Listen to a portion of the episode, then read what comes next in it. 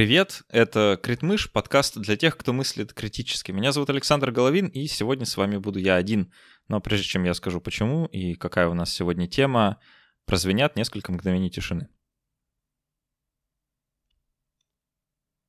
Я по традиции скажу спасибо всем тем, кто помогает мне не потерять работу э, своим патронам на Патреоне, несмотря на то, что он заблокирован, все еще а, кому, кому нужны эти блокировки? Мы, мы и так все умеем. Так что, ребята, спасибо большое всем, кто на Патреоне остается. Это действительно важно. Это придает некоторого ощущения стабильности, что ли, в этом грустном, грустном мире. Так что спасибо большое. Спасибо большое всем тем, кто есть на спонсоре.ру. Ребята, я прям очень вам благодарен. Именно благодаря вам я вообще могу продолжать то, что делаю. И самая классная новая награда, которая у нас на спонсоре, на Патреоне тоже есть, это дискуссионный клуб. А если вы до сих пор не слышали, мы каждый месяц с ребятами проводим очные онлайн-встречи дискуссионного клуба, где обсуждаем разные темы, которые выбираем на голосовании. Так что если вы хотите а, со мной общаться побольше, общаться с другими ребятами, сообщество, делиться мыслями и идеями по поводу разных интересных э, тем, заходите по ссылкам внизу, становитесь спонсорами и патронами, э, если у вас получится, конечно, Patreon зайти. Это очень-очень поможет. Спасибо вам. Итак, сегодня буду я один. Э, порассуждаем с вами немножко о природе человека, потому что настало время. Есть э, такое старое китайское проклятие, его приписывают Конфуцию, ну, звучит примерно так. «Чтоб ты жил в эпоху перемен». Что ж, похоже, вот пришла пора признать, что мы с вами несколько прокляты, мы действительно живем в эпоху больших изменений, экономическое неравенство растет невероятными темпами, войны и конфликты, которые казались вообще чем-то далеким еще совсем недавно, вновь разделяют нас по какому-то средневековому принципу, Экономика Китая может обрушиться в ближайшие годы. Не знаю, какое. Я постоянно смотрю про это разные, разного рода тревожности видосы. Эм, китайские власти вынуждены из-за этого вступить в какую-то открытую конфронтацию с Соединенными Штатами, за Тайвань, еще за что-то. И даже если стороны не станут использовать, хочется верить, что не станут использовать против друг друга ядерное оружие, то, в общем-то, чего хорошего может нам с вами принести война двух э, крупнейших экономик мира. Вспомним и про глобальные изменения климата, которые ударят в первую очередь по беднейшим из нас, провоцируя еще больше социальных потрясений. Словом, будущее выглядит, э, мягко говоря, не безоблачным. И мне, а возможно и кому-то из вас, очень хочется понять, а вот кто мы? Каков на самом деле человек перед лицом катастрофы, перед лицом опасности? Потому что, знаете, в фильмах-катастрофах часто встречается такая сцена, я уверен, что вы не раз видели такое в кино, как только правительства теряют монополию на насилие, и полиция больше не может следить за порядком, потому что всю полицию съели зомби, безнаказанность и эгоизм толкают людей на жестокость. Люди грабят друг друга, убивают друг друга, едят друг друга, все ради собственного выживания, в ущерб другим. И мир упрощается до предела. Кто сильный, тот и прав, кто первый предаст, тот и выживет. Массовая культура таким образом как бы учит нас, что внутри каждого из нас э, сидит такое эгоистичное животное. И лишь только внешние правила и контроль э, удерживают нас от этого безумного варварства. Если вам повезет, в кавычках, выжить и остаться в постапокалиптичном мире, э, то при встрече на дороге с незнакомцем лучше держитесь покрепче за приклад вашего обреза, потому что незнакомец убьет вас при первой же возможности, если почувствует, что ему это хоть как-то выгодно. Но вот вопрос. А насколько такое представление о человеческой природе правдиво? Мы на самом деле именно такие? И кажется, что мне, по крайней мере, очень хочется попробовать на этот вопрос сегодня найти хоть какое-то подобие ответа. Томас Гоббс, именно туда как-то хочется посмотреть в самом начале, в своей известной работе «Левиафан» писал про естественное состояние человека так. Пока люди живут без общей власти, держащих всех их в страхе, они находятся в том состоянии, которое называется войной. И именно в состоянии войны всех против всех. То есть по Гоббсу жизнь до появления централизованных государств была одинокая, бедная, неприятная, жестокая и короткая. Это вот такая цитата. От этого естественного состояния Гоббс приводит нас к идее социального контракта. Когда группа индивидов отказывается от части своих свобод – Типа свобода обокрасть соседа ради блага всех. И социальный контракт таким образом становится как бы фильтром или барьером, который отделяет нас, цивилизованных людей, от нашего естественного состояния. И как только в этом барьере, искусственном барьере, да, показывается трещина, наше естество как бы пробивается наружу, сметает порядок и правила со своего пути, и все мы оказываемся вновь, вновь вот такими вот эгоистичными животными, которые только и ждут, чтобы вгрызться друг другу в горло. И это представление кажется интуитивно верным. Ну, вообще, а какой еще могла быть жизнь человека на заре цивилизации, если не короткой и жестокой? Но давайте попробуем, хотя бы попытаемся, посмотреть на факты.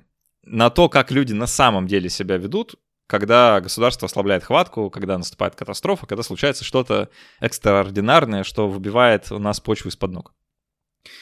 Если вы обратитесь к истории ну, практически любого крупного природного бедствия, вроде урагана, наводнения, землетрясения, извержения вулкана, чего угодно, то вы заметите довольно удивительную вещь. Люди помогают друг другу. И речь не о том, что человек спасает своих кровных родственников, а на всех остальных плюет. Нет. Люди протягивают руку помощи, зачастую рискуя своей жизнью полным незнакомцам, абсолютно случайным встречным людям. Просто тем, кто оказался в беде и вот в данный момент нуждается в помощи. На самодельных плотах мы вытаскиваем пострадавших и затонувших домов. Мы входим в горящее здание торгового центра, потому что знаем, что там еще остались другие люди. Мы собираем одеяла и подушки для беженцев, не ожидая никакой награды взамен. На самом деле, перед лицом настоящей катастрофы вы с большей вероятностью столкнетесь в других людях с добротой, храбростью и самоотверженностью, чем с подлым каким-то поведением человека, который знает, что может остаться безнаказанным, если совершит что-то плохое. И что самое главное, мне кажется, это ключевой момент. Мы помогаем друг другу, потому что хотим.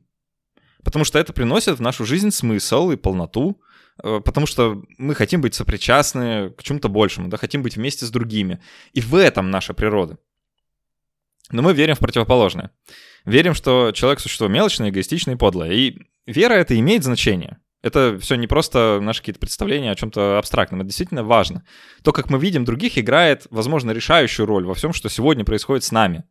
Вот давайте на секунду представим, что мы все находимся в аду, что наш мир и, и есть ад, что жизнь человека, в общем-то, наполнена страданиями, никто с этим спорить не будет, да любой, кто прожил больше трех лет, это знает мы все травмированы, и, что хуже всего, сами стремимся проживать свои травмы вновь и вновь, э, так никогда и не исцелившись. И, конечно же, в аду есть демоны. Существа, которые охотятся за нашими душами. Они хотят мучить нас, сбивать нас с пути, не дают нам обрести счастье. Такие вот злые-злые, коварные существа. И демонов, конечно же, глазами не увидишь. Они скрыты в других людях. Маньяки, насильники, убийцы, тираны — это уже не люди, это как бы демоны в человеческой оболочке. Они пугают нас, а, поэтому мы строим для демонов тюрьмы, мы изгоняем их из нашего общества, старательно вообще делаем вид, что их не существует. Но вот загвоздка. Демон есть у каждого свой, и у каждого свой демон живет внутри. Вы когда-нибудь говорили или делали что-то реально хреновое? Что-то импульсивное, о чем бы потом сильно сожалели? Может быть, после того, как эмоции утихли, вы спрашивали себя, а зачем я так поступил, зачем я это сказал? И вот это «зачем», вот этот вопрос, он указывает нам на слепое пятно в нашем сознании, в нашей психике. Я выше назвал это демоном, а Карл Юнг называл это, эту часть психики тенью. И даже если ваш хреновый поступок э, объясним, или ему можно найти какое-то оправдание, там, вроде обстоятельств или еще чего-то, утрата вами контроля над собой все-таки указывает на существование этой тени. И так или иначе, у всех нас есть качества или черты характера, которые нам по той или иной причине не нравятся, или которые считаются неприемлемыми в обществе, и от которых мы хотели бы избавиться. Так что мы прячем эти качества, мы их никому не показываем, и не показываем мы их прежде всего самим себе, прячем мы их поглубже, мы их вытесняем в бессознательную часть психики, как сказал бы Юнг, и вот как раз эту коллекцию вытесненных качеств Юнг и назвал тенью. Кто-то из вас сейчас подумает, что, ну, не, это не про меня, я себе нравлюсь, какой есть, и все аспекты своей личности принимаю. Однако проблема в том, что мы можем даже не осознавать, что скрывается в тени.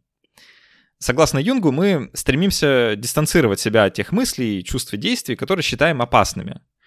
Вместо того, чтобы встретить их лицом к лицу, мы, в общем-то, делаем вид, что ничего такого не существует, что нет у нас вспышек агрессивности, что мы в голове не видим какие-то табуированные мысленные картины, да, что вот я, смотря на идущего школьника, не представляю, как он падает и ломает себе ногу, или, ну, еще что-то такое, да, а, мы не признаем, что у нас есть стыд, или какие-то аморальные влечения, э, или страхи, или иррациональные желания, осуждаемые сексуальные практики. Вот, в общем-то, только несколько примеров того, что может быть скрыто в тени нашей психики. Мы носим это в себе, но делаем вид, что в нас этого нет.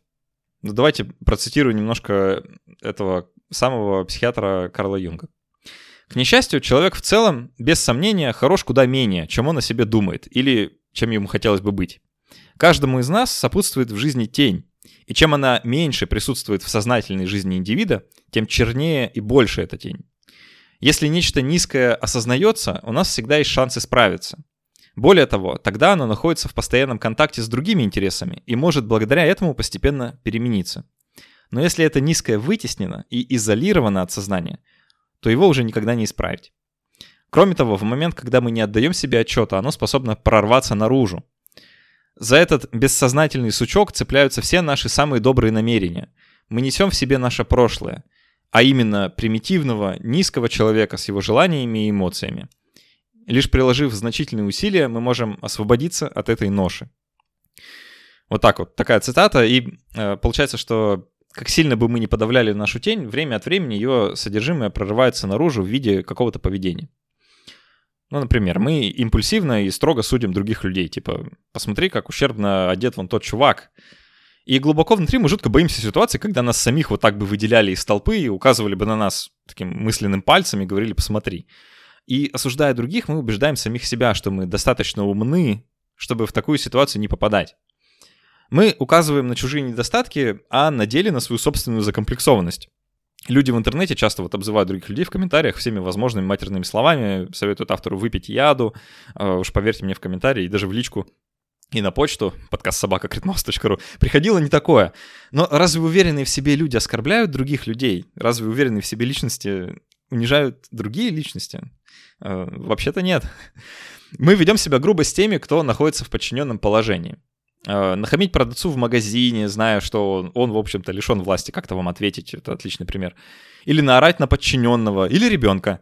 Без особой на то причины, просто потому что можем, потому что у нас есть власть, и мы таким образом упражняем ее, да, мы используем ее, чтобы э, некоторым образом возвысить себя в своих собственных глазах, потому что когда-то и мы сами оказывались в ситуации, когда кто-то использовал власть над нами. Мы играли роль жертвы, когда это удобно вообще даже удивительно, как далеко человек может зайти, объясняя вообще все внешними обстоятельствами, вместо того, чтобы принимать на себя ответственность за свои дела. Меня вынудили, не было другого выхода, нам не оставили выбора, это все оттуда. Мы готовы идти по головам ради собственного успеха. На каком-то микроуровне это заметно, когда мы стремимся пролезть без очереди или объехать пробку, подрезав автобус.